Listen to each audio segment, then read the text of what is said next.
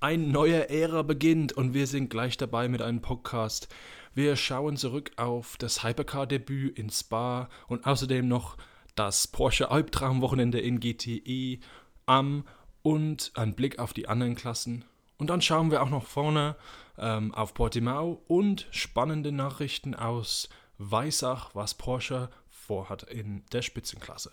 Und wenn ihr eure Meinung zu den Themen heute oder sonst zur WEC ähm, sagen wollt, dann gerne per Mail äh, an podcast.wecmagazin.de. Ansonsten auch auf Instagram oder Facebook jederzeit. Viel Spaß beim Zuhören.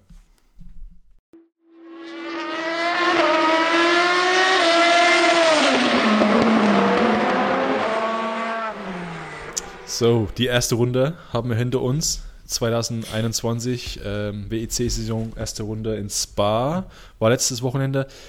Ähm, wir haben hier ein Running Order, ähm, aber ich würde gerne erstmal dir das Wort überlassen, Tobias, weil ich finde, ähm, generell war ich positiv überrascht vom Wochenende. Ähm, ich fand es wir können das später dazu kommen, aber vielleicht fangen wir erstmal mit den eher negativen Sachen an und dann gehen wir ins Positive über. Ich glaube, das ist eine bessere Kurve als andersrum. Ja. Bin ich dabei. Okay, ähm, äh, was hat dich am ähm, meisten äh, irritiert von dem Wochenende? Das war doch was. Dass mir eine Rennstunde gefehlt hat und das war nicht meine Schuld. Bei mir waren es nur die fünf Stunden von Spa. und woran liegt das? An meinem Lieblingsthema würde ich mal ganz hart sagen, äh, Fernsehen. ja. Also es war wirklich echt ein Albtraum. Die WEC hat es mal wie immer geschafft. Also die hatten, man muss die Geschichte von ganz vorne anfangen, die TV-Rechte ja. neu vergeben. Ursprünglich hatte Eurosport die Hauptsenderechte für die weltweite TV-Produktion. Und jetzt wurde das über neu ausgeschrieben und das hat äh, eine Firma bekommen, die heißt L'Equipe. Ich glaube, das ist irgendwie eine Zeitung oder so. Eine französische. Und die produzieren jetzt die WEC und daraufhin wurden die ganzen Senderechte neu ausgeschrieben. Hatte dazu geführt, dass wir, ich glaube, vier Tage oder drei Tage vorm Rennen überhaupt erst mitbekommen haben, wo kommt das Rennen überhaupt und wer überträgt das.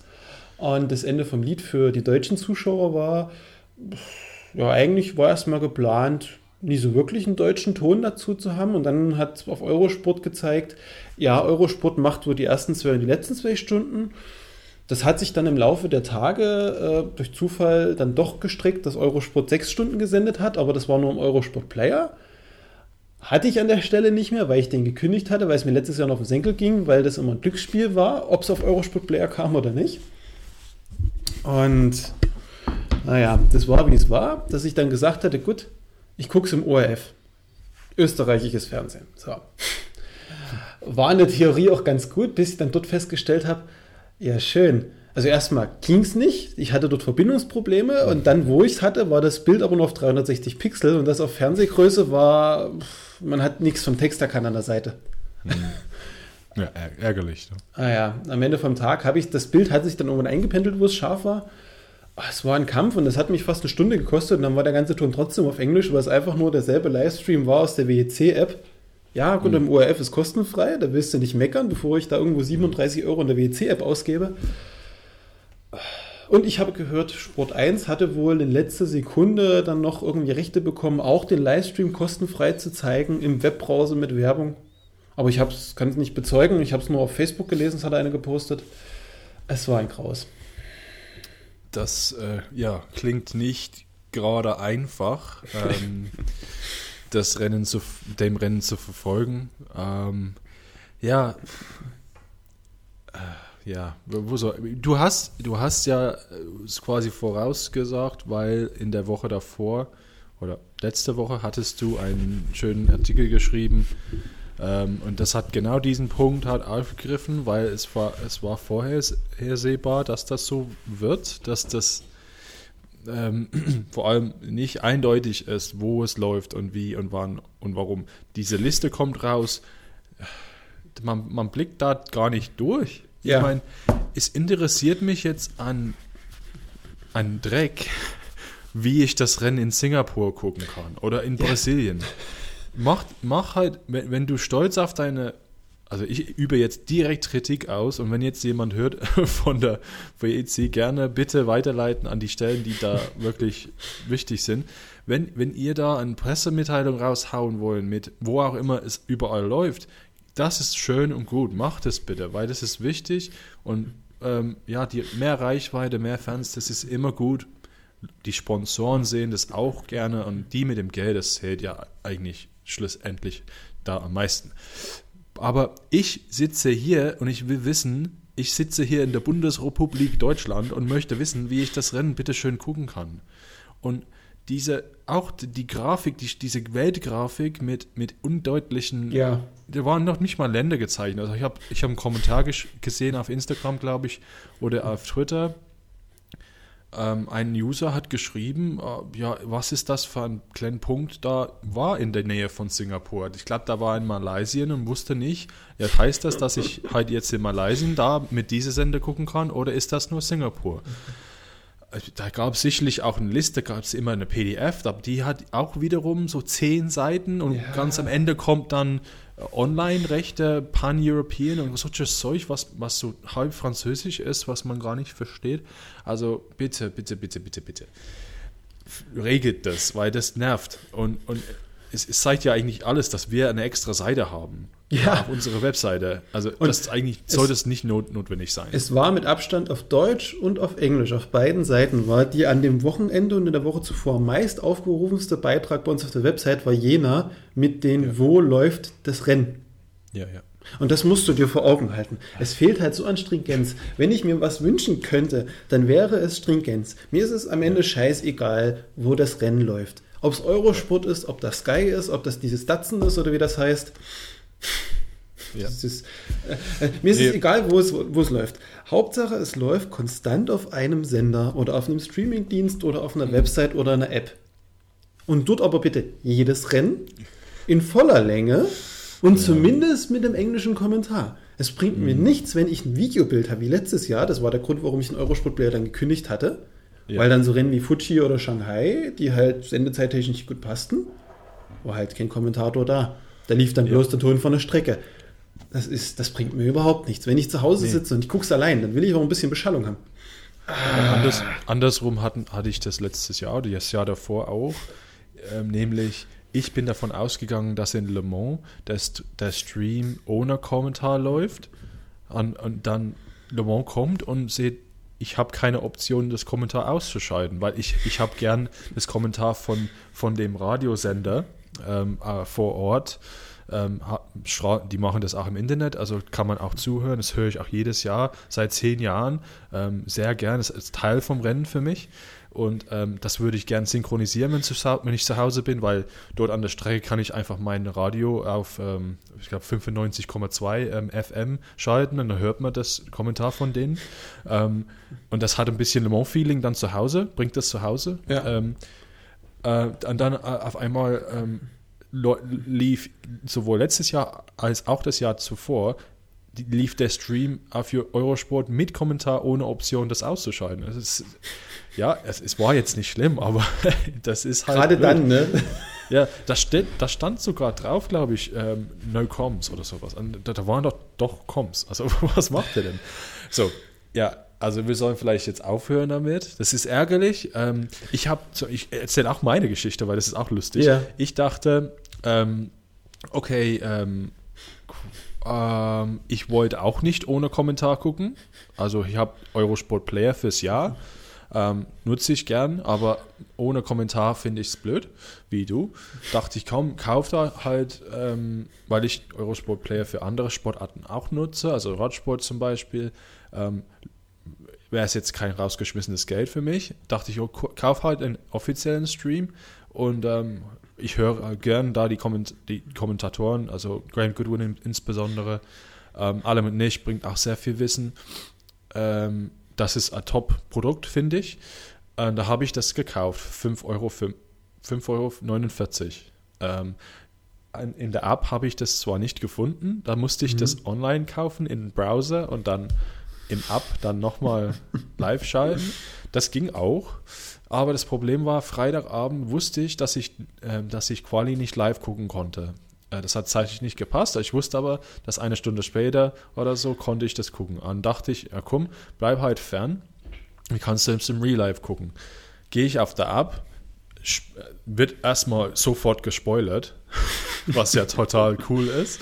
Ähm, aber dann schaute ich, okay, es ist nicht da als Real Life. Vielleicht habe ich da nicht richtig geguckt, aber ich bin schnell raus, weil ich habe gleich gesehen, dass Estre den Polen der GTE Pro hatte. Okay, bin gleich raus und dann habe ich Eurosport Play geguckt. Dachte ich, okay, da guckst du halt eine Stunde oder das war noch nicht mal eine Stunde. Eigentlich sollte es nur eine halbe Stunde sein. Ähm, da guckst du halt die halbe Stunde ohne Kommentar, das geht schon, das sieht halt schön aus, die Autos auf der Strecke. So wichtig ist es auch nicht, davon äh, der Strategien, Strategie und sowas zu lernen äh, während der Quali. Also ja. Und dann gucke ich die Quali auf Eurosport Player ähm, und dann, da, es wird kommentiert von, von den Leuten, für die ich gerade bezahlt habe. also, ich weiß nicht. Und dann am, am nächsten Tag, am Renntag, also ähm, auch die Kommentare äh, die Kommentatoren von, von äh, WEC Official Stream waren auch bei Eurosport Player im Englischen. Was total wünscht, also ich, ich finde es cool, ich finde es richtig cool. Ohne Frage, das muss ich an der Stelle bestätigen. Also ich ja. hatte die ganzen letzten Jahre immer auf Deutsch geguckt und das war jetzt mhm. das erste Jahr Zeit 2016, das war das letzte Mal auf Englisch geguckt hatte, wo ich wieder auf Englisch geguckt hatte. Und Alan ja. McNish, Graham Goodwin, mhm für mich klar verständlich, du kannst sechs Stunden daneben sitzen, das ist wie, als würdest du Deutsch hören, völlig tiefenentspannt, macht richtig Fetz. Ja. Aber. Ja, das, das, das Ding war auch, ähm, äh, also bei mir auf, zumindest auf Eurosport Player waren dann auch die äh, Olli Sittler und, und Lukas Gajewski waren auch fürs ganze Rennen, haben es durchkommentiert. Und du hast dann irgendwie, ja. bei dir ging der Stream ja gar nicht mit deutschem Kommentar. Was ist völlig, das geht, wie soll denn das gehen? Ich meine, ich glaube, also ich weiß, dass mein, mein Eurosport-Player weiß ich nicht, ob das anders ist als deins. Wie, wie kann das dann sein? Keine Ahnung. auf, auf, jeden Fall muss ich sagen, dass Eurosport auf Deutsch, Französisch und Italienisch durchgängig kommentiert hatte, war spitze. Also bitte, bitte, bitte, macht es weiter, weil dann habt ihr zumindest bei mir hast, habt ihr Kundschaft, ähm, bei anderen sicherlich, ach, wenn sie wissen, ich kann das ganze Rennen sechs Stunden auf Deutsch gucken, sicherlich gibt es da Leute, die das extra abonnieren, um das zu schauen. Ne? Ähm, Aber ganz große Bitte an Eurosport, auch jedes dieser nur sechs Rennen durchkommentieren. Bitte. Ach ja, kein Original-Track tun. Ich wollte, ich, ich wollte das noch äh, dazu sagen. Das Problem ist, ich weiß jetzt nicht, ich habe hab nicht die 100% Sicherheit, dass ich beim nächsten Rennen da sitze und will das gucken auf Eurosport Player wie in Spa und ach sehe, da sind auf einmal keine Kommentar Kommentatoren dran. Also ja, das ist äh, diese Verwirrung, die wir meinen. Es, es, gibt halt viele Gründe davor. Man, man, kann einfach hier schimpfen. Das ist unser gutes Recht. Ne? Vielleicht noch äh, ganz kurz für die Leute, die sagen, es gibt ja aber die App und es gibt ja die Webseite. Ähm, ich bin so ein Typ, ich bin groß geworden, wenn ich ein Autorennen gucken will, dann setze ich mich vor meinen Fernseher. Mir ist egal, wie das auf den Fernseher kommt aber ich würde es halt gern auf dem Fernseher gucken. Und ich habe das Problem, dass weder mein Fernseher noch der Apple TV einen Internetbrowser hat. Das heißt, du kannst die Webseite direkt nicht öffnen. Funktioniert schon mal nicht. Mhm. Und über die einzige Lösung, die du hättest mit der offiziellen WEC-App, wäre diese Chromecast-Funktion zu nutzen, das auf den Fernseher rüber zu beamen. Dann muss aber das Telefon die ganzen sechs Stunden am Ladegerät stecken, weil das die ganze Zeit mitlaufen muss mit aktivem Bildschirm, weil sonst der Akku leer ist. Das ist keine ja. Lösung. Ich hätte gerne eine App für meinen scheiß Fernseher. Wir sind im 21. Jahrhundert, das muss möglich sein. Mm, ja. Dann nehme ich auch die App, dann ist es mir egal und ich höre mich auf zu beschweren. ich glaube, bis, bis die WC einen Fernseher abmacht, ähm, dann äh, da vergehen wahrscheinlich Jahrzehnte. Also von daher. Aber ja. jetzt sind wir an dem Tiefpunkt, da können wir über die schönen Dinge reden. Das ist. Ja. genau. Ähm, ja, äh, wie, wie fandst du eigentlich dann das Rennen insgesamt? Also, ähm, also ich ja, hatte, wie, was, wie, war deine Meinung? Also erst war ich frustriert, obwohl das Rennen ganz cool war am Anfang, mhm. Weil mich die ganze Fernsehgeschichte aufgeregt hatte und dann hatte ich eigentlich gar keinen Bock mehr, das Rennen zu gucken. So, aber da hatte ich mich eine Stunde hingesetzt und ich hatte so gemerkt, du, das ist endlich mal wieder ein Rennen, du hast Spannung drin, du hast kurze Abstände, du hast Kämpfe, du hast Taktik, du hast Strategien. Man kannte das über diese neu gestaltete äh, Live-Timing-Bildschirmgeschichte, konntest du das verfolgen. Oh mein Gott, das war klasse. Und es hatte mit jeder Stunde dann mehr Spaß gemacht. Und äh, ich muss sagen, das erste Rennen nach diesen zwei Super Seasons, was wirklich wieder richtig, richtig Spaß gemacht hat. Hat mir richtig gut gefallen. Das hat, ähm, für mich hatte es, äh, ich hatte ein ähnliches Gefühl wie vor zehn Jahren, als die Hybrid-LMP1-Autos ähm, erstmal auf der Strecke waren. Das ist das völlig Unbekannte. Es gibt ähm, ja, es gibt ähm, Fehler, die ausgebügelt werden müssen bei den Spitzenmannschaften. Ähm, ich bin immer ein Fan von, von dem Underdog, wie man auf, auf Englisch sagen. Also wenn, wenn, wenn ein Auto halt gegen die Werksautos ähm, sich durchsetzen kann, dann finde ich das optimal. Ähm, bin ich auch immer dafür.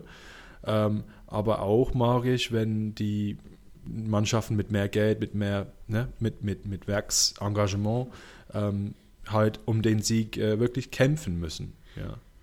Und wir hatten zwei Jahre, drei, wie lange? Drei Jahre? Ai, ai, ai. Wann ist Porsche weg? Ende 17.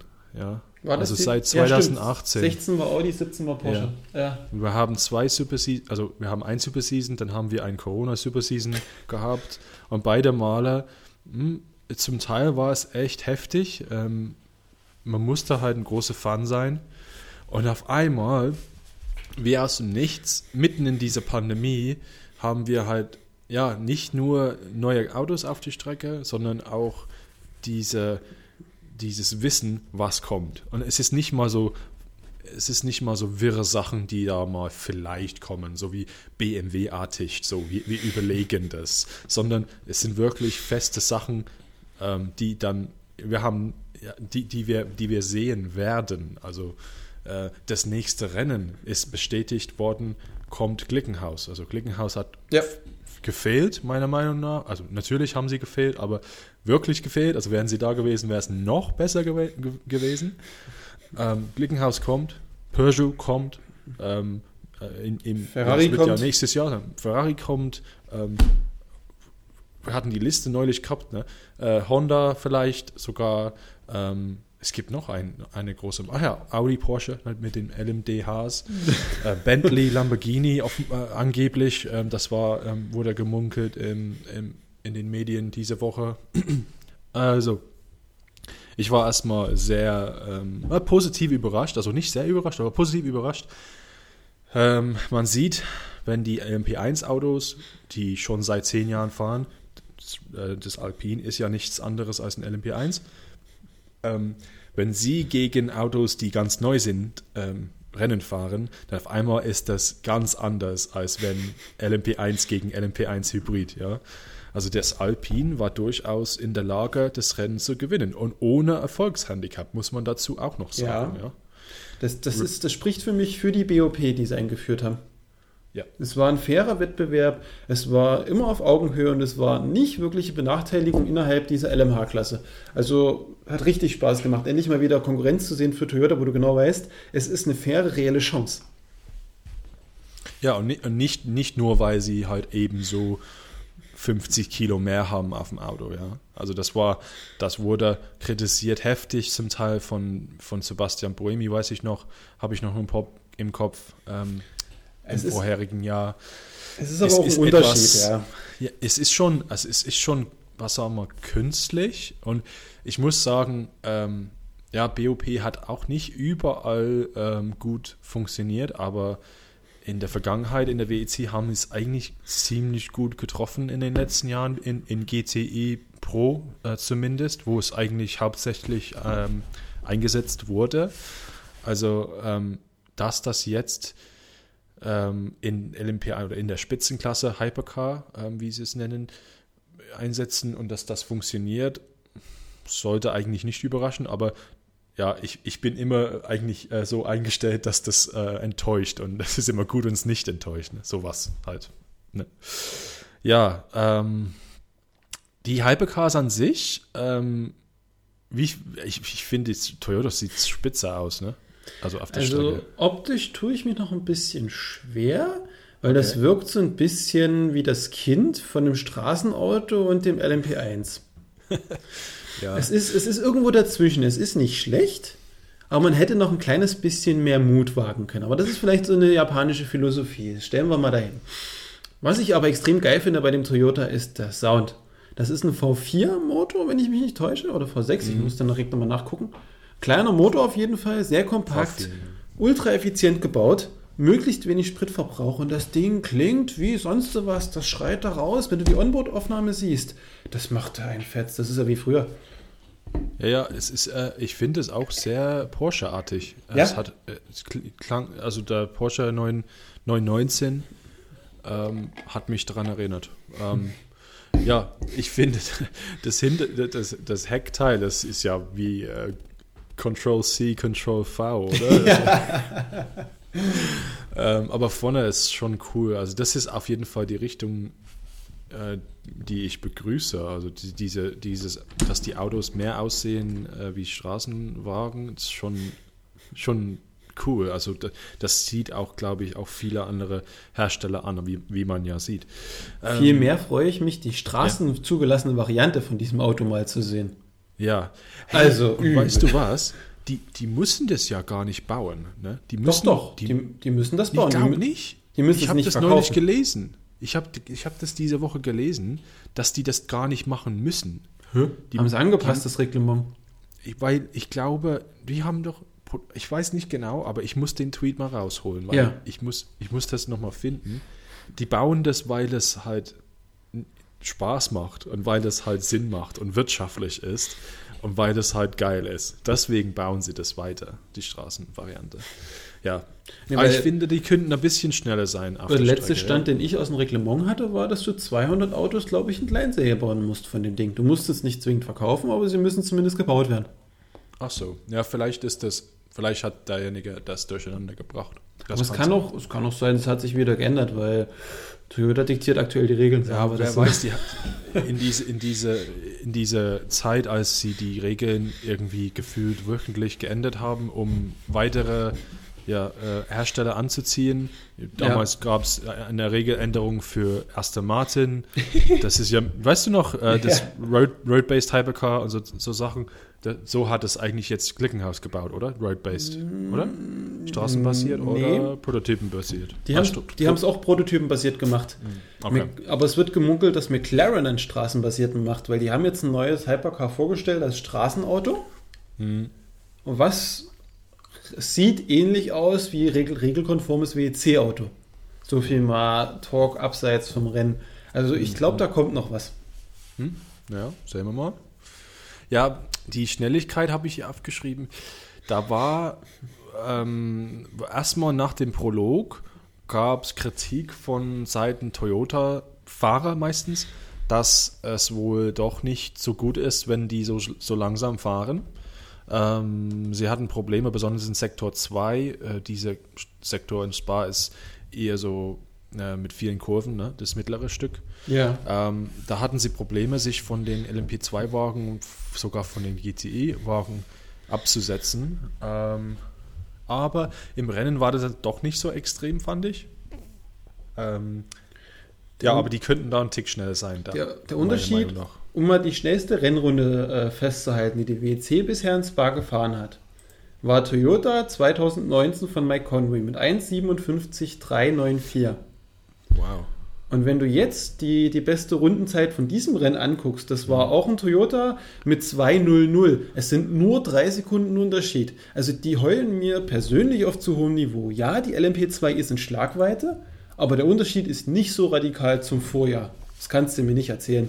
Aber wenn du dann guckst hier, das Problem, glaube ich, ist eher so, ähm, die schnellste Rennrunde, also im Rennen, in Quali war es ja so, waren sie so schnell, aber im, in, im Rennen waren sie mit 2.03,9. Das war die schnellste Rennrunde für Sebastian Buemi. Schnellste Rennrunde, Rennrunde äh, LMP2, 2 Minuten 5 Sekunden, 6 äh, mit, also das sind ja nur 1,6 Sekunden langsamer als die LMP, als, äh, als die Hypercars.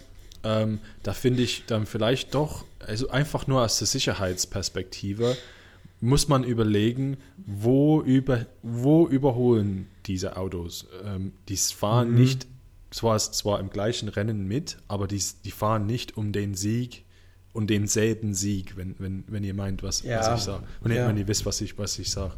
Ähm, ja, ähm, aber du kannst überholen sie, oh, überholen sie halt risikoreich in der Kurve? Dann müssen sie das im Bremsen machen oder können sie einfach in, an der geraden Strecke vorbei sausen?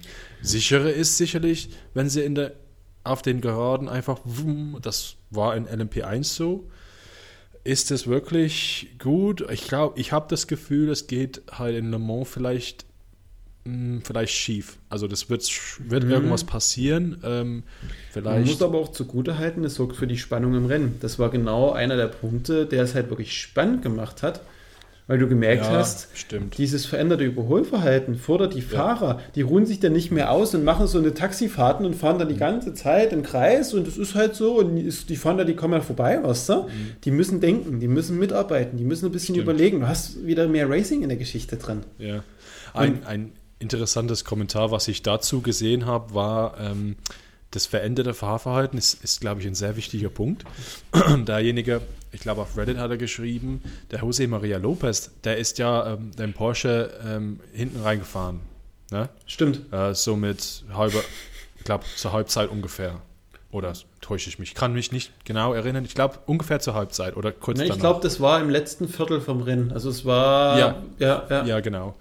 Ähm, und jemand hat geschrieben, weil in seinem ersten Rennen in LMP1, darf man nicht vergessen, hatte er einen riesen Unfall in Silverstone. Ja, stimmt. Ähm, Cobbs Kurve, ich glaube irgendwie so gerade ausgefahren oder irgendwie verbremst oder Kontakt mit einem anderen Auto. Auf jeden Fall, ähm, derjenige hat geschrieben, ähm, kann ich leider nicht direkt zitieren, aber sinngemäß war es, ähm, ja, Lopez fuhr als würde er noch das LMP1-Auto fahren.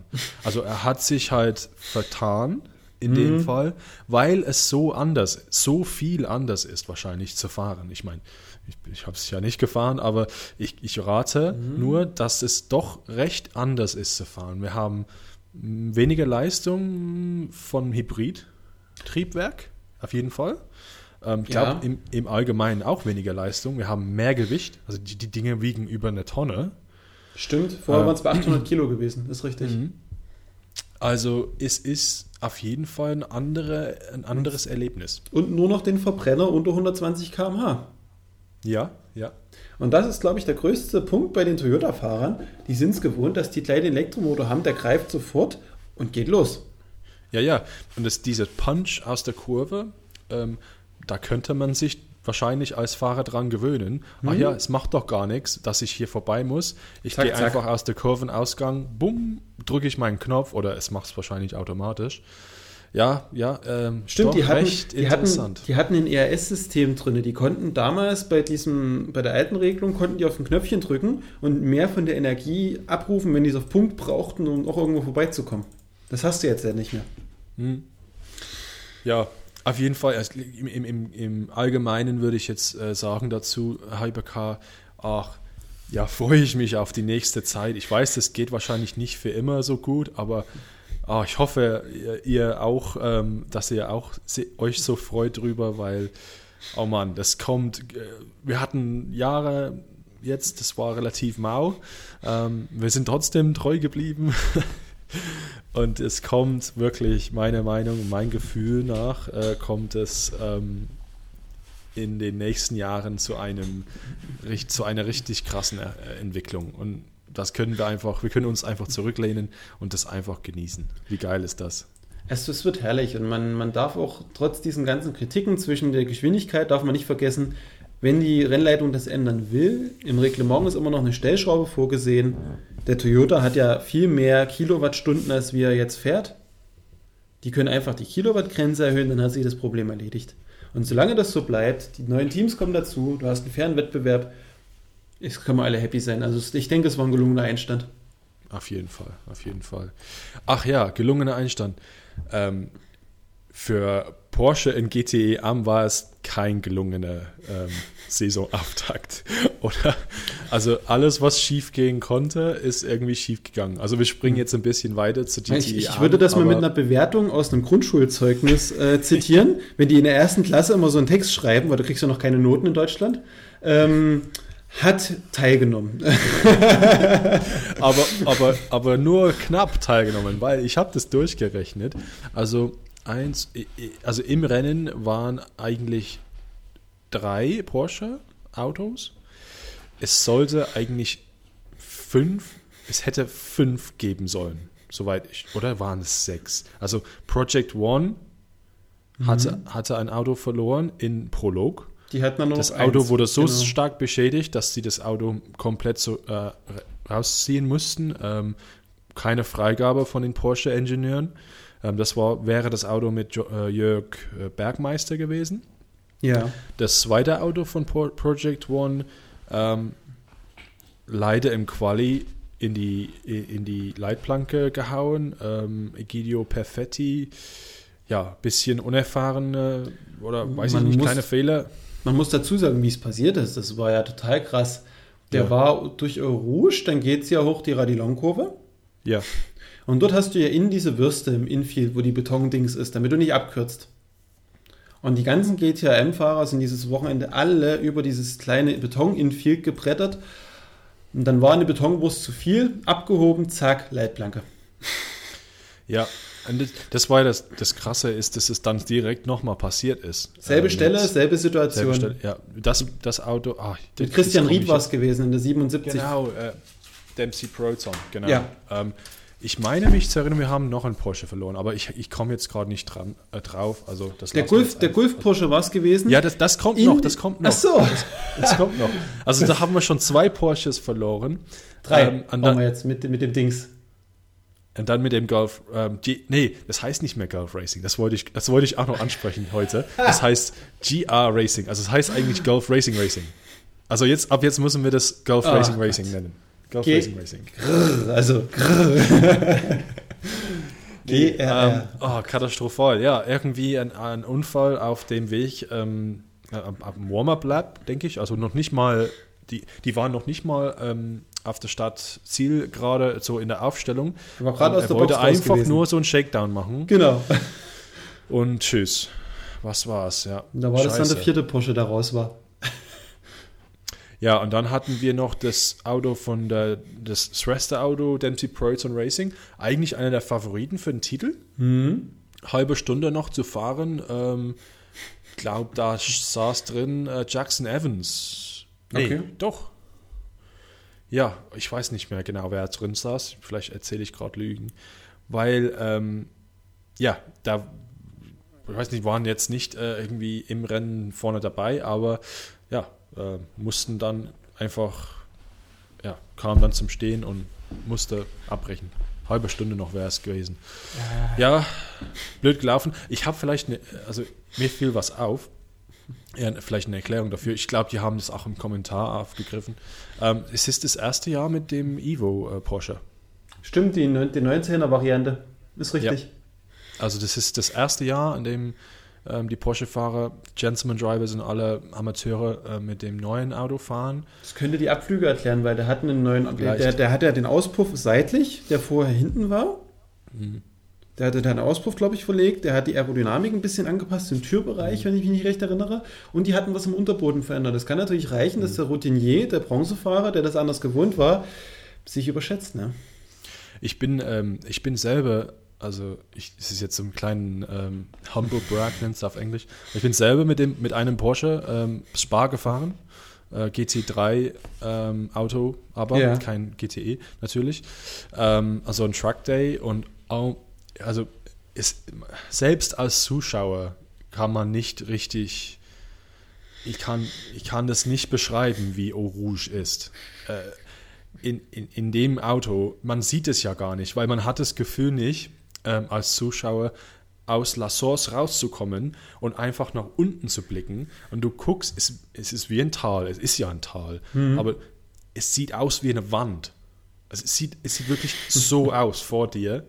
Also eine, eine, Wand vor dir. Und du fährst runter und du, du, du merkst in diese Senke, denkst du, alles, also du selbst und alles anderes, was im Auto ist, fällt unten raus. Weil Krass. so stark ist die Bewegung nach unten, also die G-Kräfte nach unten, ähm, wenn es dann noch wieder nach oben geht. Und wenn ich mir vorstelle, da die Kontrolle zu verlieren, also ich bin da nur vier, fünf Runden gefahren und ich habe fünf Runden gemacht mit dem, mit dem Fahrertrainer. Und hm. ich meine, der ist gefahren, da dachte ich, oh mein Gott. und der hat wahrscheinlich nur so 75 Prozent Gas gegeben. Ne? Also, meine Herren, ich dachte, ähm, ja, wir fliegen bei jeder Kurve raus. Ach, ähm, aber ich, ja, ich wünsche mir, ich könnte das beschreiben, wie krass das war, aber ja, dass, dass die zwei da in diese Kurve ab, ab, abgeflogen sind, ähm, überrascht mich nicht. Ähm, ach ja, und das zur Quali in GTA fand ich richtig, eigentlich außer die Unfälle waren halt blöd, weil ich dachte, ach scheiße, hoffentlich haben sie sich nicht verletzt oder sowas, aber mhm. cool fand ich trotzdem, dass nur die, die Bronzefahrer fahren. Also in ja, LMP2 um, und GTM. Ja, wir sind umgeswitcht von Durchschnittsrundenzeit in Quali letztes Jahr und die Jahre davor. Dieses Jahr ist nur schnellste Rennrunde zählt und in GTR müssen das ausschließlich die Bronzefahrer machen. Das finde ich richtig cool, weil die haben dann richtig Möglichkeit zu zeigen, was sie können und es ist auch, ähm, der Wettbewerb ist fair, weil alle quasi gleichgestellt sind und, und man sieht halt es ja, hat Unterhaltungsfaktor so. endlich. Ja. Endlich ist das Quali mal nachverfolgbar. Du siehst, der fährt eine schnelle Runde, der steht auf 1. Vorher war das so, der hat eine schnelle Runde, der Teamkollege war ein Lusche, bringt überhaupt nichts. Endlich mal ein logisches Format. Und ja. auch diese 10 Minuten, das ist halt wirklich, du hast eine Einfahrrunde zum Warmmachen mhm. vielleicht und dann musst du sitzen wie in der Formel 1 und dann hast du Pech. Passt, raus, fertig. Ich finde schon, äh, ich glaube, weil halt Quali nicht so wichtig ist in einem 6-Stunden-Rennen, kann man das ruhig machen. Ja. Ich finde, den anderen Ansatz von der Durchschnittsrundenzeit hat schon was, weil es ein Rennen ist nicht nur für der, der schnellste Fahrer ist, ist der, nicht der Einzige, der im Auto fährt. Es gibt dann halt ein Team und da mussten die zusammenpassen. Also fand ich dann den Ansatz nicht schlecht, dass man dann zum Beispiel den Durchschnitt von zwei Fahrern nimmt als Quali-Zeit, aber das ist einfach in einer 20-minütigen Quali-Session einfach zu viel für den ja. Zuschauer. Wir wollen einfach Action sehen, wir wollen einfach schnell, wir wollen Purple Sectors sehen, wir wollen sehen, wenn jemand auf eine schnelle Runde ist, ähm, okay, er, ist, er hat lila Sektoren, da wird wahrscheinlich schneller sein und wo verliert er Zeit? Nicht, dass man erstmal dann runterrechnen muss, okay, warum ist er nicht auf Pole? Okay, der andere war nicht so schnell ja. wie der andere. Quatsch. Einfach schnell, schnell, schnell und der Schnellste gewinnt. Toll. Was ich nur schade finde, und das fehlt jetzt noch in diesem Format, damit du, wenn du als Zuschauer wieder an der Strecke bist, ein bisschen Abschlussunterhaltung hast, noch eine 10-minütige Hyperpole-Session wie in Le Mans. Hatten sie eigentlich versprochen, sie wollen das Format adaptieren, und genau das haben sie halt nicht gemacht. Finde ich ein bisschen schade, weil die Hyperpole ist nochmal so ein Kitzel. Nochmal so, du hast zwar die schnellste Runde, aber du musst dich nochmal beweisen. Du kannst dich nicht ausruhen. Das ist nochmal so ein Kick. Ja, vor allem, wahrscheinlich war, von den Zahlen waren es halt nicht drin. Das war halt wie in der Hyperpole. Ne? Also wir hatten, in jeder Klasse hatten wir nicht, ja gut, wir hatten schon elf Autos in GTR und 14 in LMP2. Also hätte man schon ein bisschen aussortieren können, auf jeden Fall. Hätte 10 rausgestrichen, die Top 4, zwei LMH, zwei äh, LMP2 oder so. Hätte gereicht, ja. Oder machst du die Top 3 aus jeder Klasse? Naja, vielleicht wird es ja noch. Ja, vielleicht. Also in, Le Mans ist das, äh, denke ich, dabei, hoffentlich. Le Mans ähm, ist gesetzt. Das, das, ja, das, das wird dann, das, das ist gut, denke ich. Das ist gut. Ähm, ja, GTM, ähm, da gewann ein Ferrari, ne? Ja. Äh, der 83er Afros ja. Ferrari, der Fun Fact letztes Jahr auch, das letzte Spa-Ausgabe auch gewonnen hat. Ja, okay. Und äh, dann die Meisterschaft schlussendlich. Also, genau. Die haben offenbar einen neuen Star entdeckt, Alessandro äh, Rovera, Alessio, Entschuldigung, Alessio äh, Rovera. Den kenne ich, ähm, habe ich überhaupt nicht gekannt. Ähm, Muss ich auch passen. Ja, ähm, da ersetzt ähm, Emmanuel Collard im 83er, der ist eigentlich ziemlich erfahren und Rovera, ich weiß nicht, was er, ob er junger Fahrer ist, muss ich nochmal recherchieren für den nächsten Pod. Schlechte Vorbereitung von mir. ähm, ja, und oh ja, genau, das war noch mein Thema für GTA, was ich noch ansprechen wollte. Dann können wir da auf die anderen Klassen übergehen. Ähm, Chetila mit einem, mit ja. einem Podium. Wie cool. Man muss, man muss dazu sagen, woher kennen wir dieses Team? Letzte Saison noch LMP2 gefahren. Genau.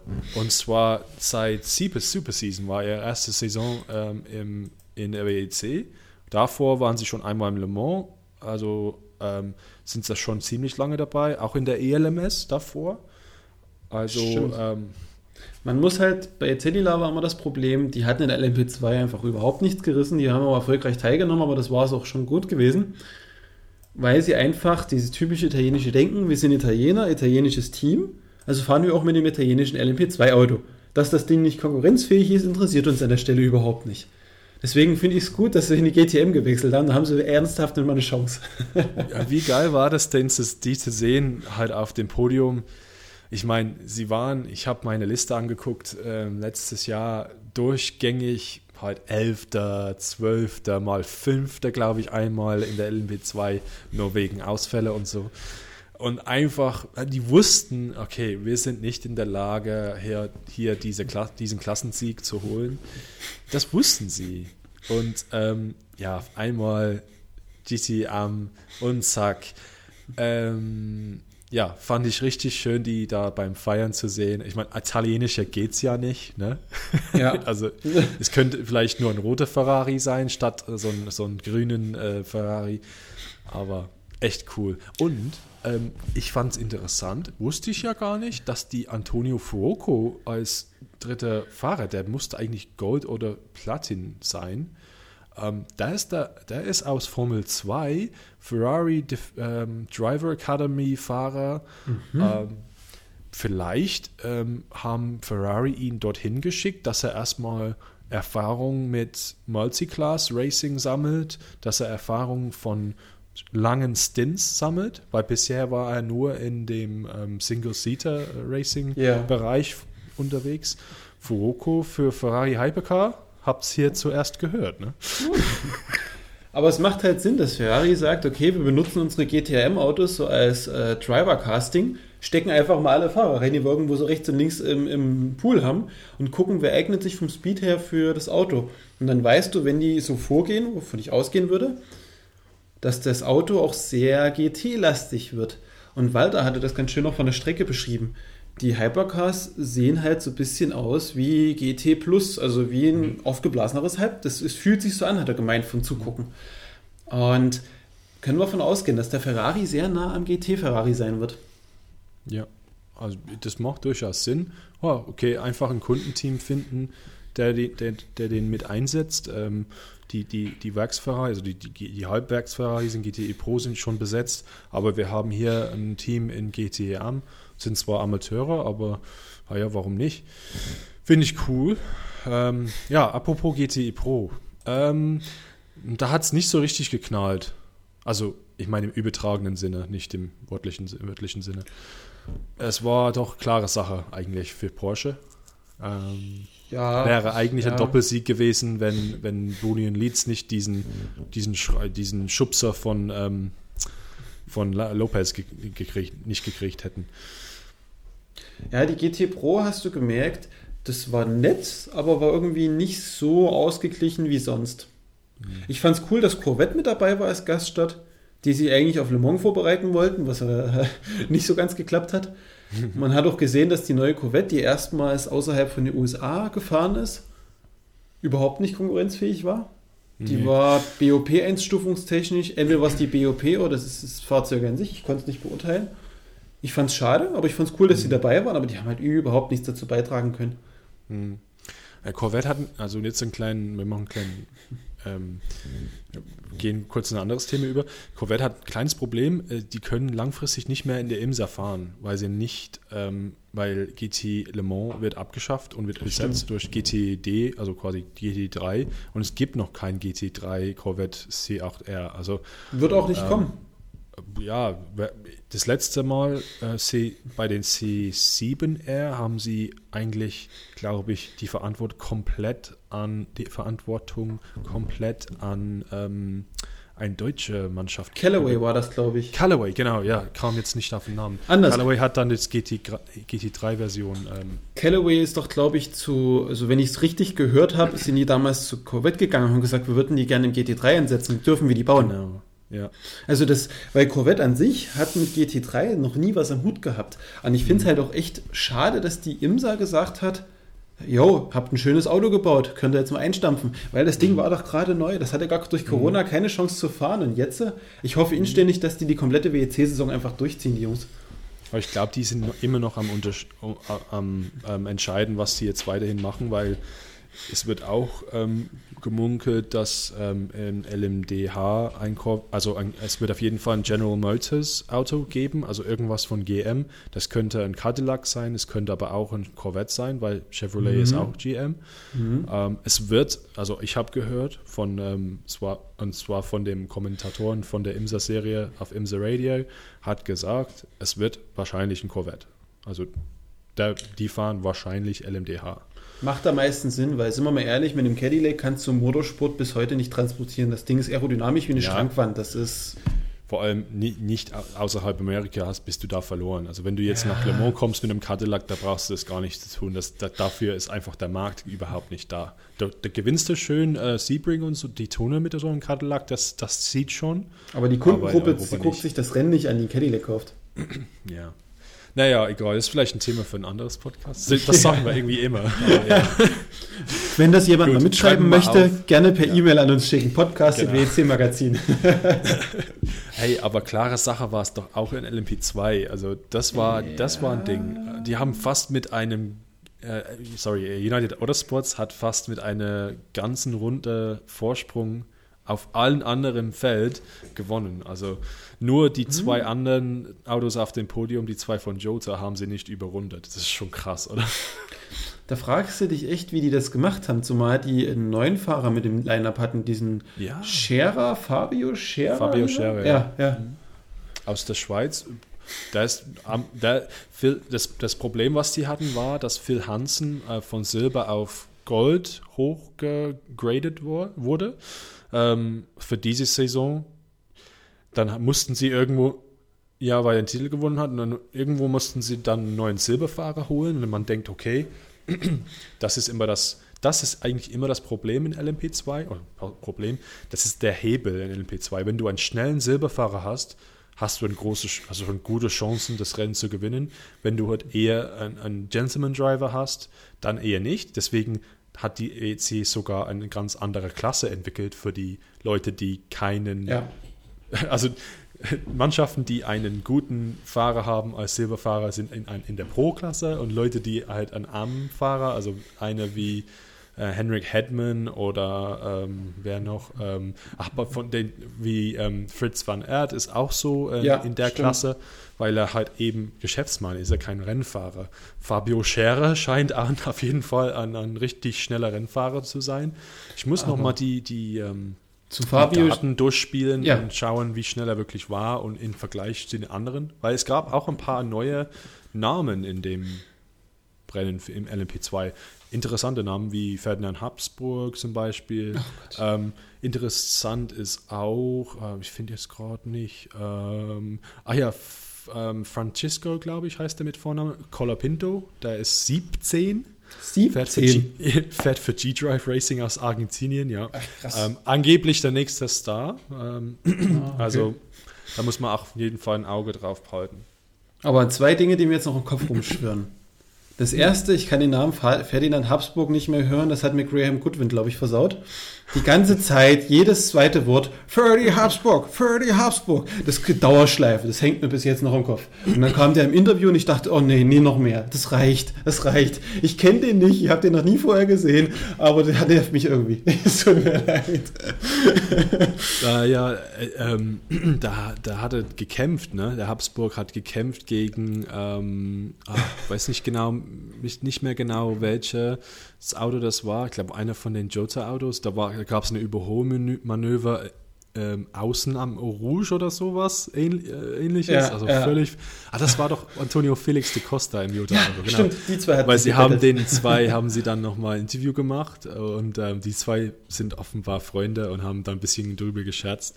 Ähm, ja, leider für WE Team WAT ähm, war es kein gelungener Auftakt. Ähm, erstes Rennen im LMP2 in der WEC. Ähm, ich denke ganz klar Vorbereitung auf Audi LMDH Kundenteam. Also ich weiß nicht, was du dazu sagst, aber ähm, das hm. schreit danach regelrecht für mich. Ähm, ja, äh, zwölften Platz, eigentlich das einzige Auto im, fast im gesamten Feld, das richtig große technische Probleme hatte. Alle anderen sind mit so drei, vier Runden ins Ziel gekommen. Drei, vier Runden danach, nach dem Sieger jeweils. Also äh, nicht so gut, aber ja, es kann nur besser werden. Ähm, ja, United Autosports erste, zwei Joseph-Autos, ähm, zweiter, zweiter und dritter. Ähm, so ähnlich wird es wahrscheinlich verlaufen in der Saison, oder? Aber zu, zu United Autosports hatte ich noch ein. Ja. Ich, ich frage, ich, ich, ich verstehe manchmal so die Entscheidungsprozesse nicht. Weil für mich ist jetzt die Schweiz keine traditionsträchtige Motorsportnation.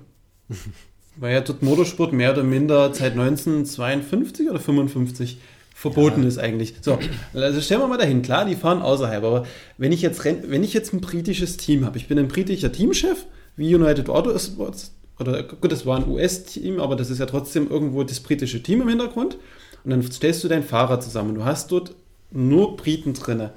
Ist das dann so ein Brexit-Ding, dass die sagen, nö, einen Fahrer aus einem anderen Land nehmen wir jetzt nicht. Ich nehme jetzt ein Land, was mit uns irgendwo genauso verstoßen ist. Wir nehmen die Schweiz und gucken, was dort für Fahrer sind? Oder wie kommt man dazu? Das hat es ja, mir nicht so ganz erschlossen. Also. Ich, ich glaube, das liegt einfach dran, die, die suchen einfach also ich denke jetzt für ein LMP2-Team, ich weiß, es gibt da eine, eine Budgetbegrenzung, also Geld, was die da ausgeben können. Die suchen ja. einfach, so weit es geht, nach dem schnellsten Fahrer, der einfach Silber hat. Und die haben wieder einen guten Griff gemacht. Also, ja, kannst ja. du echt, also musst du schon sagen, das Trio hat so gut harmoniert, das war ja erschreckend. Noch besser als mit Phil Hansen, fand ich. Ja, ja, also das ist, ist, ist optimal eigentlich. Gut, ähm, das war Rennen 1. Ähm, es geht noch ein paar, noch ein paar Wochen Pause haben wir jetzt leider. Bis 13. Aber, Juni. Ja, eigentlich das Le Mans-Wochenende. Ja, stimmt. Äh, und wir hatten am Wochenende nach Spa, also am Tag danach, hatten wir einen kleinen Vorgeschmack. Da war nämlich irgendeine andere Formel-Weltmeisterschaft. Äh, Scheiße, jetzt habe ich meinen eigenen ähm, Witz komplett zerstört. irgendeine andere Weltmeisterschaft war da ähm, und hat, äh, ein, ein, ist dort gefahren in, in, in Portimao. Ähm, und ich wollte deine Meinung zu der Strecke hören, weil ich habe auch eine Meinung dazu. Muss ich ehrlich sagen, ich habe noch nie ein Rennen in Portimao gesehen. Also für mich äh, Zuschauerpremiere. Ich äh, war einer der wenigen Menschen, der eins der letzten, e doch das letzte ELMS-Rennen in Estoril gesehen hat, bevor sie dann nach Portimao gewechselt sind. War ich damals sogar persönlich fort gewesen, war im Urlaub gewesen und dachte ich so, hey, warte mal, das kennst du, ELMS. Ach, guck's dir mal an, cool. Und war total begeistert. Und Estoril war halt eine geile Strecke, weil das so richtig schön portugiesisch, du merktest die Landschaft, du hattest Steigung drin, du hattest Berge drin. Aber Estoril ist halt wirklich eine abrissreife Strecke. Da hast du so viel Investitionsstau. Ich verstehe mhm. schon, warum sie nach Portimao gehen. Das Ding ist neu gebaut. Mhm. Es orientiert sich so ein bisschen an diesen alten portugiesischen Strecken. Ich bin gespannt. Ja. Also die Formel ich 1 scheint es zu mögen. Ohne Grund wären sie dort nicht zum zweiten Mal hingekommen als Ausweichvariante. Und die, die ELMS nutzt es seit jeher als Finale. Also irgendwas muss die Strecke haben. Bin sehr, sehr, sehr gespannt. Also ich spreche nur von, ähm, von Sim Racing, aber wenn ich Project Cars äh, spiele, ähm, PlayStation, ähm, das so das erste Mal habe ich die Strecke auf Project Cars gesehen, dachte ich, wow, okay, die ist, die ist ziemlich cool. Also die, die fließt richtig gut. Ähm, das, das, ja, die erste Kurve ist, ist ziemlich schwierig und dann geht es ja nochmal mit diesen Schlangenlinien weiter und dann, ja, man, man erkennt halt, ähm, finde ich persönlich, ich habe Teile der Strecke wiedererkannt, so, sofort. Also ich wusste auch hier, jetzt kommt das und jetzt kommt das. Und ähm, die letzte Kurve ist einfach der Hammer. Das kommst, das kommt, da kommst du von so ein bisschen weiter oben so rechts rum, langgezogene Kurve, so wie die, wie die alte letzte Kurve in Barcelona. Ja, stimmt. Und ich da kommst du runter. Offen. Das ah. hat, das, das hat, ähm, hat, es ist sehr breit und das finde ich eignet sich wunderbar für Multiclass Racing. Also ich finde, ich, ich freue mich ganz, ganz sehr auf das Rennen, weil ja, ich habe ein bisschen extra äh, Formel 1 geguckt, weil ich dachte, komm, schaust du halt mal, wie das dort jetzt noch ist. Äh, letztes Jahr habe ich das, glaube ich, ver verpasst oder so, ich weiß ich nicht mehr. Ähm, das letzte Rennen, was ich da gesehen habe, war das, das LMS, LMS ähm, Saisonfinale, oh, weiß ich nicht, 2017, glaube ich. ähm, und bei in, die, in dem Rennen hat TDS Racing die Meisterschaft gewonnen in der letzten oder in, in, der, in den letzten zehn Minuten von der Saison. also G-Drive, glaube ich, irgendwas gemacht. Ich, jetzt bin ich wieder nicht gut vorbereitet, aber es ist irgendwas passiert. TDS Racing hat ähm, dramatischerweise ähm, die Meisterschaft gewonnen. Also äh, das ist bestimmt auf YouTube. Also falls ihr äh, da vor dem nächsten WEC-Rennen ein bisschen ähm, ja, ähm, Prototypen-Racing auf Port in Portimao sehen wollt, auf jeden Fall schau mal bei LMS YouTube. Die haben die Rennen immer in voller Länge. Und wer mehr ähm, zu dem Meisterschaftsverlauf wissen will, hört einfach unsere Postcard Podcast, Podcast-Folgen durch. David hat irgendwann mal in einer Folge ausführlich über jenes Finale gesprochen. Sicherlich, sicherlich. Ist schon eine Weile her. Aber er hat drüber gesprochen. ja, aber nee, ich, ich glaube, das wird sich richtig gut, ähm, ja, es eignet sich richtig gut. Jetzt auf jeden Fall ist es eine neue Strecke. Also wir fahren jetzt nicht zum Beispiel zum, nach Silverstone äh, zum zehnten Mal oder sowas. Ähm, wir fahren halt irgendwo, wo es halt, ja, oder Shanghai oder so, weißt Das ist wirklich was Es ist Neues, was Unverbrauchtes, ja.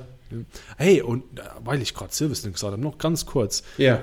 Graham Goodwin hat auch über Silverstone geschimpft am Wochenende. Oha. Ja, der hat gesagt, er hat noch nie dort ein, ein Prototypenrennen gesehen, was richtig, richtig gut war. Meine Meinung. Spa, Meine Meinung. und Spa ähm, ist halt anders.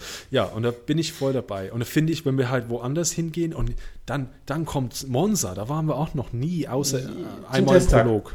Prost, ja, Prolog. Das letzte Mal, glaube ich, 2007 oder so. 17 war das, der Testtag. Ja, und davor halt als Rennen war bis war zu Audi-Zeiten, war damals, ähm, das war das letzte Mal, als wir da waren zum Rennen. Also das kommt richtig gute Rennen auf uns zu, habe ich das Gefühl. Und, Aber was, ähm, was ich mich bei Portimao freue, die neu, wenn neue Strecken gebaut werden, haben die meist ja mhm. keine Namen mehr, die Kurven. Dann ist es Kurve 1, 2, 3, 4, 5. Mhm. Portimao hat es geschafft, jetzt schon fast alle Kurvennamen zu benennen. Du hast solche tollen Namen wie Lagos, wo mir die Portugiesischkenntnisse fehlen. Eine Kurve heißt Samsung, warum auch immer. Eine heißt Craig Jones und eine heißt schlicht Portimao. Total klasse. Geil. Geil. Stell dir mal vor, bist du in der Boxengasse. Ja, wo, wo bist du denn abgeflogen? Ah ja, Portimao. Portimao. Ja, wir, sitzen, wir sind doch in Portimao. Wo auf der Strecke? Ja, Portimao bin ich abgeflogen. Ja, geil. Nee, ähm, ich, ich, ich, erkenne da, also Samsung ist natürlich eine Marke. Sagres ist, heißt ein Bier. Also von daher. Okay. Ja. Nee, cool. Ähm, hat, also wenn man die, Strecken, die Streckengrafik anguckt, sieht man ein bisschen Fuji, oder? Ich finde Fuji und Catalunya sieht man. Das heißt, hätte man das so miteinander so ein bisschen verheiratet, ja. Ja, ja, stimmt. Das hat, wahrscheinlich liegt das an der langen Stadtzielgerade, ne? Das ist mhm. so. Aber ich muss sagen, ja, diese Kurve 15 heißt Galb, was auch immer das ist. Ich habe keine ähm, Ahnung. Die ist, die ist der Hammer. Auch im Sim ist das wirklich man, man hat ein mini kleines Gefühl von dem, was es wirklich, wie es wirklich ist. In, das ist wahrscheinlich das Geräusch, wenn du vorbeifährst und einen überholst, außen Gold! ja, genau. genau. Oh Mann. Ja, an acht Stunden das nächste Rennen. Also hm? ähm, die Chance denke, für Klickenhaus, die Punkte aufzuholen, die sie jetzt liegen lassen haben. Richtig, und das ist, das ist ein sehr guter Punkt. Das, das ist ein sehr guter Punkt, weil es gibt nämlich 38 Punkte für den Sieg und mhm. so weiter und so fort. Also Toyota-Ausfall dort, ein Auto-Ausfall wäre schon ziemlich blöd. Muss halt heißen, dass Glickenhaus ins Ziel kommt, was für ein neues Auto halt nicht unbedingt passiert, aber. Der ähm, Toyota hat es auch ins Ziel geschafft, aber auch neu. ja, genau. Aber zwar, wenn halt die Glickenhaus-Autos, Glickenhausen wenn die nicht so schnell sind wie die Toyotas und fahren aber irgendwie trotzdem zuverlässig. Wenn Toyota Probleme hat, vielleicht wegen der Hitze, wissen wir, Juni in, in Portugal ist doch schon recht warm, oder? Ähm, Gut, also wenn ich, über, wenn ich überlege, ich war im Oktober dort gewesen und wir hatten 25 Grad Außentemperatur. Okay, dann ja. Es könnte doch ganz kuschelig werden. Ja. Außer es bleibt so wie jetzt gerade in Deutschland bei 13 Grad und Kälte. Ja, Ich glaube, da, da spielt auch, der, das ist nah an, ähm, am Meer, ne? das, das, spielt auch eine Rolle. Ja, ähm, definitiv. Also am Wochenende hatte Lando Norris ein, ein, ein, ein so, ein, so einen richtig dicken, dicke Mütze an, ähm, aber das heißt ja nichts. Wir haben noch ein paar Wochen, kann es ja wärmer werden. Ja, nee. es, bleibt, es bleibt spannend, es bleibt... Ja, also ich bin richtig, also ich kam aus dem Rennen ins Spa mit einem großen Lächeln im, im, im Gesicht und dachte, okay, die neue Ära fängt halt an und ich war dabei quasi, oder? Hast, hast du auch das Gefühl? Also ja, vielleicht dann, bin ich da albern, aber. Das ist der Anfang von irgendwas, was du jetzt mindestens sechs bis zehn Jahre befolgen ja. wirst. Das ist schon cool. Ja. Und also, damals in 2000, im Jahr 2011 dachte ich auch, okay, man weiß ja nicht, was kommt, aber ähm, auch ohne, ohne Erfahrung, ohne große Erfahrung in, in Prototypen Rennsport, dachte ich, okay, das ist jetzt spannend. Und dann am Anfang hatten wir nur Audi und Toyota Not, Notlösung eigentlich, weil Peugeot abgezogen, sich, sich verzogen ja. hatte von dem ganzen Zeug ähm, wegen Milliarden Verluste. Und wir hatten Toyota als Notlösung und das hat eigentlich, das war auch so ein bisschen, okay, es klappt noch nicht, aber wir, wüssten, wir wussten damals alle, also ich wusste schon, okay, das kommt was Spannendes, weil Porsche war auch schon im Busch ähm, ja, und da kam Nissan eigentlich, das war eigentlich dann nur Nissan, das kommt. Das war ziemlich enttäuschend, aber diesmal haben wir halt, wir haben so viele Hersteller im, in der Pipeline. Äh, und dann noch die Sache von, wenn, wenn mit Hypercar irgendwie alles in Bach runtergeht, haben wir trotzdem in Amerika, denke ich, einen zuverlässigen, eine zuverlässige Quelle an billigen Autos. Die Hersteller, ja, die sind halt billig, ne? Du kannst ein LMP2-Chassis kaufen. Das hat ja. Porsche in, in, der, in der Pressemitteilung dieser Woche geschrieben. Lass uns darüber noch zum Abschluss reden, was Porsche ja. noch rausgehauen hatte. Hm, ja, genau, das ist ein guter Punkt. Das haben wir nämlich auf der Website nicht verarbeitet, weil es halt eine News war, die irgendwo in jedem Kanal schon zehnmal gemolken mhm. wurde. Deswegen haben wir gesagt, du, äh, nee, machen wir einen Podcast. genau. Nee, die haben ähm, ähm, Kunden wie sagt man das? Ähm, die haben geschrieben in der Pressemitteilung, sie, sie sind ab 2023 dabei, Anfang 2023, ja. mit zwei Autos in IMSA und zwei Autos in der, in der WEC. Also er, genau, es beerbt quasi die bisherigen GT-Programme. Und da ist Penske mit im Spiel, so wie ich verstanden habe. Mhm. Ähm, es ist auch angekündigt worden. Ähm, macht, weißt du, ob Penske alle vier Autos macht oder macht nur so die amerikanischen? Wie, so wie ich das mitbekommen habe, alle. Also, ja. wenn ich das Konzept richtig verstanden habe, mhm. tut Porsche quasi die Autos selbst weder bauen, entwickeln noch einsetzen. Also Porsche kümmert sich um so Dinge wie Motor und dass es optisch aussieht wie Porsche-Licht vorne dran und so, so, so, so Marketing. Ja, und kann Porsche gut. Genau, das ist der Teil, den Porsche dazu beisteuert. Du kannst dir vorstellen, wie so ein Baukasten. Hier habt ihr ein Auto, wir machen noch so ein kleines Kit dazu, das baut ihr ein. Und das dann, dann dürft ihr euch nennen Porsche Team Penske und dann läuft das als WEC-Team. So, Walter hatte das schön beschrieben im, bei uns im internen Chat. Ähm, es erinnerte ihn an die 80er Jahre oder an die Gruppe C-Zeiten, wo damals gefühlt jeder Porsche privat eingesetzt war. Porsche war vertreten, auch wenn sie selbst gar nichts mehr gemacht hatten. Und das ist ein ähnliches Konzept. Ja, nee, genau. Ähm, die haben auch sogar in der Pressemitteilung explizit ähm, darauf hingewiesen, dass es Kundenautos gibt ab 2023. Also die sind da. Also wer, wer die haben möchte, soll sich dann wahrscheinlich melden. Also es Oder ist halt kein richtiges reines Werkswerksteam, es ist so, so ein Werksteam Light. Und das erklärt halt auch, wie das mit Audi dann funktioniert. Dass quasi Audi das selber macht und quasi den, den, den Hauptteil hat und nur ein Team dazu holt, was jetzt Erfahrung hatte mit den Routinen laufen wie zum Beispiel WRT, die da mitfahren, oder Phoenix oder weiß der Geier. Und Porsche macht halt genau den anderen Weg. Die bauen halt einen Baukasten und dann können die Teams sich austoben und die ganzen GTM-Teams können dann irgendwann, wenn sie Kohle und Lust haben, mit dem LMDH dann rumfahren. Das ist, das ist das, was halt damals Gruppe C beflügelt hatte. Das, da hat der Walter auch vollkommen recht. Und das, das macht es ja gerade so spannend, weil diese Hypercars und vorher die Hybrid LMP1 Autos, die konntest du nicht einsetzen als Privatmannschaft. Ja. Die letzte Privatmannschaft, die wirklich ein Werksauto eingesetzt hat, war, war ähm, Orica mit Peugeot und das war vor Hybrid. Ja, das war noch als Peugeot und Diesel betrieben hatte. Also mhm. Hybrid ist es einfach zu viel, da brauchst du einfach zu viel Know-how. Ähm, und das ist ein fertiger Hybrid von Bosch der genau. ganz einfachen Software, der ist fertig entwickelt, du kannst nichts dran abstimmen, das Ding ist Richtig. drin und fertig. Also Hybrid von der Stange, eigentlich alles von der Stange. Porsche stellt dir die Motoren hin. Ähm, du bezahlst einen Betrag für die Saison, hast du wahrscheinlich die Ersatzteile und den Kundenservice damit dabei, der wie in GT, da, da war äh, in Spa am Wochenende auch ein Porsche-Team und das hat halt alle GTE Am und GTE Pro Teams versorgt mit Einzelteilen, genau, mit richtig. Experten, die da prüfen und gucken und machen. Und es gibt Renningenieuren, die dann eingesetzt werden in jedem Team. Also ist schon, hat richtig viel von Porsche. Und, und das Coole ist, ja. ist, dass das halt, da baust du halt eine Kundschaft auf oder wie heißt ne, anders. Du baust eine ein, ein Basis auf. Und in diesem Basis, es gibt private Mannschaften und die fahren mit einem quasi Werksauto. Genau. Und wenn alle anderen halt abhauen und sagen, okay, wir wollen jetzt nicht mehr mitmachen, wie in LMP1, Nissan, nö, Porsche, nö, Audi, nö, wollen wir nicht. Und Toyota stehst du einfach da, okay, Toyota und die WEC und die ACO, beide so, scheiße, wo kriegen wir jetzt neue Hersteller her?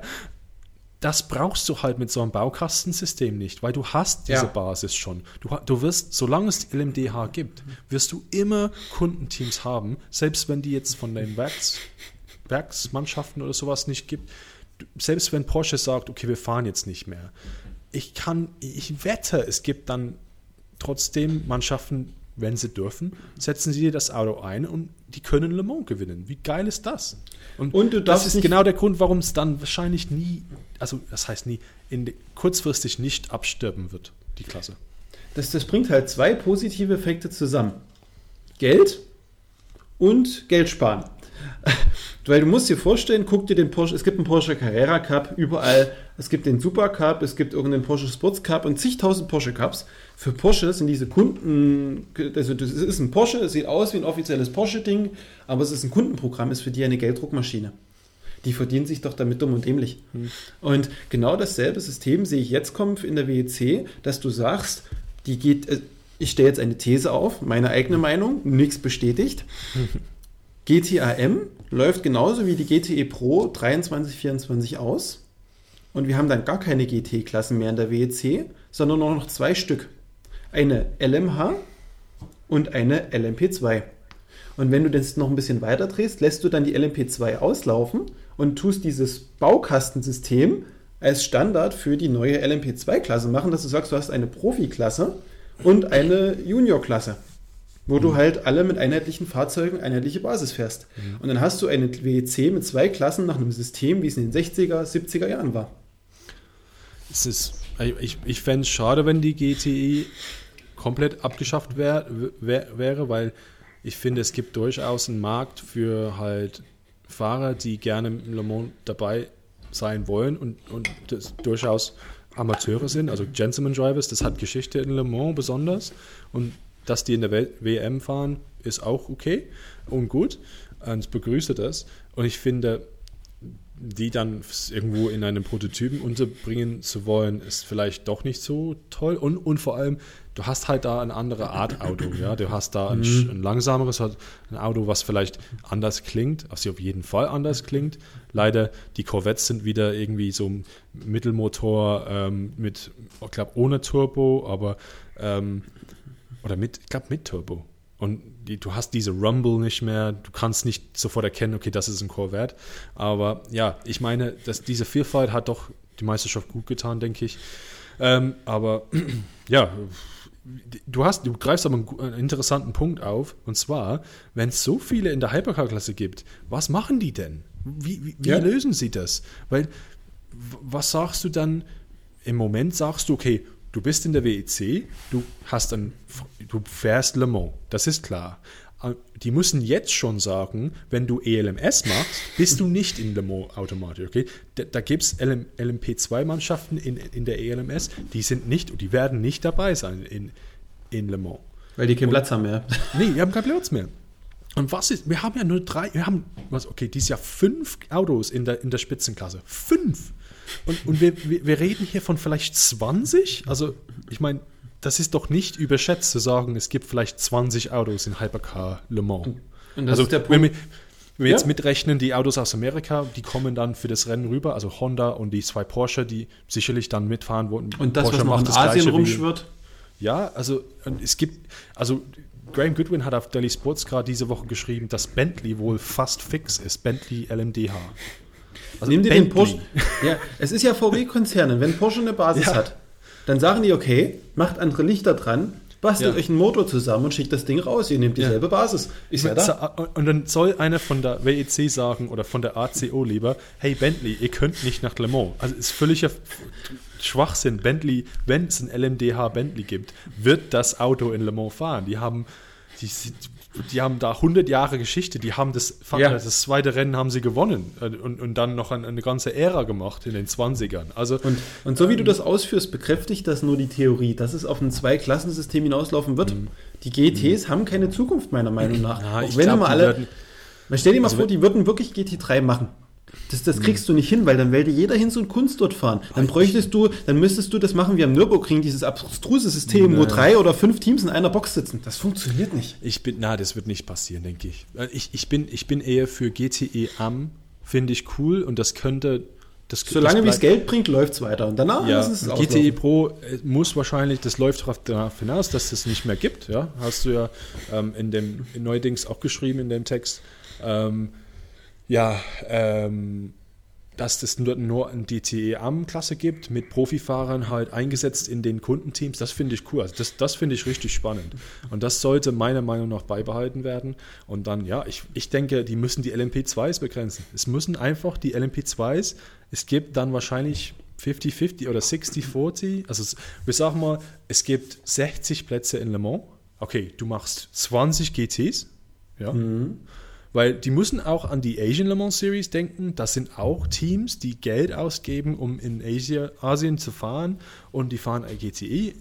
Und das ist einfach, die haben da eine Berechtigung, meiner Meinung nach. So, du machst 20 Autos GTA. Ähm, oder wir nennen es einfach GTE. Dann hast du mhm. 40, 40 Plätze. Genau. Vielleicht 25, 15 Hypercar ähm, äh, und LMP2. Das wäre ja. vielleicht ganz gut.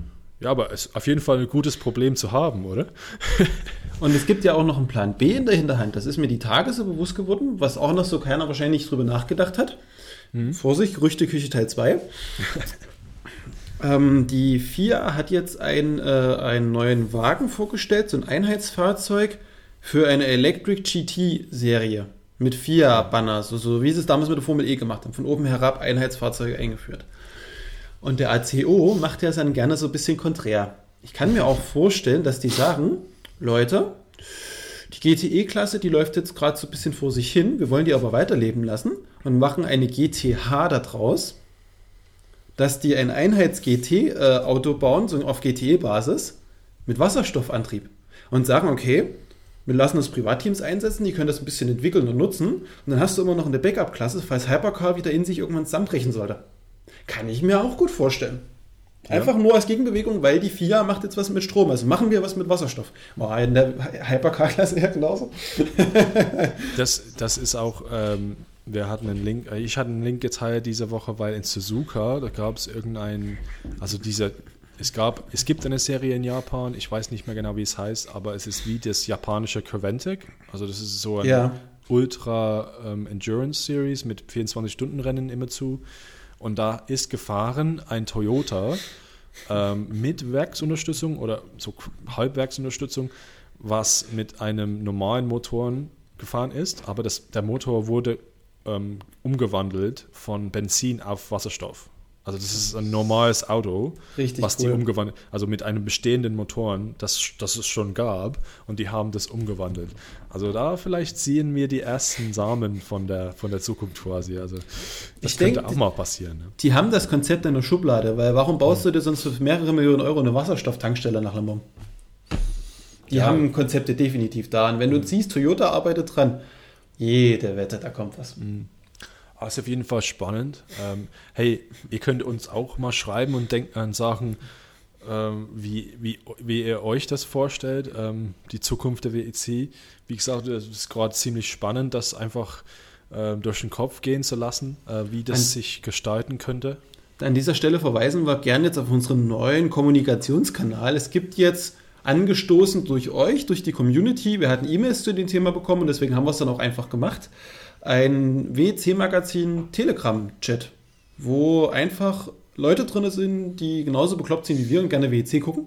Könnt ihr euch einloggen, dort könnt ihr eure Gedanken teilen, wenn ihr sagt, du, ich denke das und das, ich habe das und das gehört, einfach so ein bisschen austauschen, man kann sich beim Rennen austauschen. Und wenn ihr irgendwie Feedback für einen Podcast habt, könnt ihr auch gerne Sprachnachrichten dort hinterlassen, dass wir sagen, okay, wir binden das als den Podcast mit ein. Schaut genau. einfach mal vorbei. Gerne, und für, gerne, ja. Und für alle, die äh, weniger kommunikativ sind und lieber mehr konsumieren wollen, an der Stelle noch ein Tipp. Wir haben noch was ganz, ganz Neues ins, mit Beginn Spa eingeführt. Ähm, das ist vielleicht so jetzt mein Schlusswort an der Stelle. So die, ich habe es endlich mal geschafft. Die Ursprungsidee, die ich damals mit meinem Bruder entwickelt hatte, wo wir ein WC-Magazin, deswegen auch der Name WC-Magazin, gegründet haben. Wir wollten eigentlich gerne eine Zeitung machen über WC. Und das war im Jahr 2013 und wir hatten beide keine Ahnung, wie man eine Zeitung macht und wie man das druckt und wie man das. Das war an vielen Dingen gescheitert bei uns, dann Horizont und Kompetenz und Technik. Und da haben wir gesagt, du, wir basteln eine Website, das ist einfacher, da haben wir keinen Stress und da können wir das auch raushauen. Und seitdem sind acht Jahre vergangen und jetzt habe ich die Software dazu auf dem Rechner, ich weiß, wie ich sowas machen muss und ich dachte aber so, Willst du wirklich noch die Umwelt zerstören mit Papier, was dann irgendwann irgendwo Müll landet? Ist auch Käse. Also haben wir ein reinrassiges E-Paper gebastelt, was komplett digital ist. Es ist nicht gedacht wie eine Zeitung, sondern wirklich, wie willst du Inhalte an einem Tablet konsumieren? Und einfach mal ein bisschen was Neues probiert und da werden vielleicht auch mal Podcast-Folgen in Zukunft reinkommen, Audioschnipsel, Videoelemente. Also es wird auch ein bisschen interaktiver. Die erste Ausgabe findet ihr jetzt zum Download. Ist kostenfrei keine Registrierung, kein, keine Bedingungen. Also lest gerne mal rein, lasst uns Feedback da. Ist die erste Ausgabe, ist vielleicht auch noch nicht viel groß, aber vielleicht wächst es ja. Es ist mal ein Versuch. Genau, also in diesem, in diesem Sinne. Ähm, vielen Dank fürs Zuhören. Wie gesagt, jederzeit äh, Kommentare willkommen. Auf Instagram findet ihr uns, auf Facebook und podcast.wcmagazin.de. Also ja, in diesem Sinne ähm, hören wir uns nächsten Monat im ähm, Vorfeld von, den nächsten, von der nächsten WEC-Runde. Freue mich schon. Und äh, ja, auf Wiederhören. Bis dahin.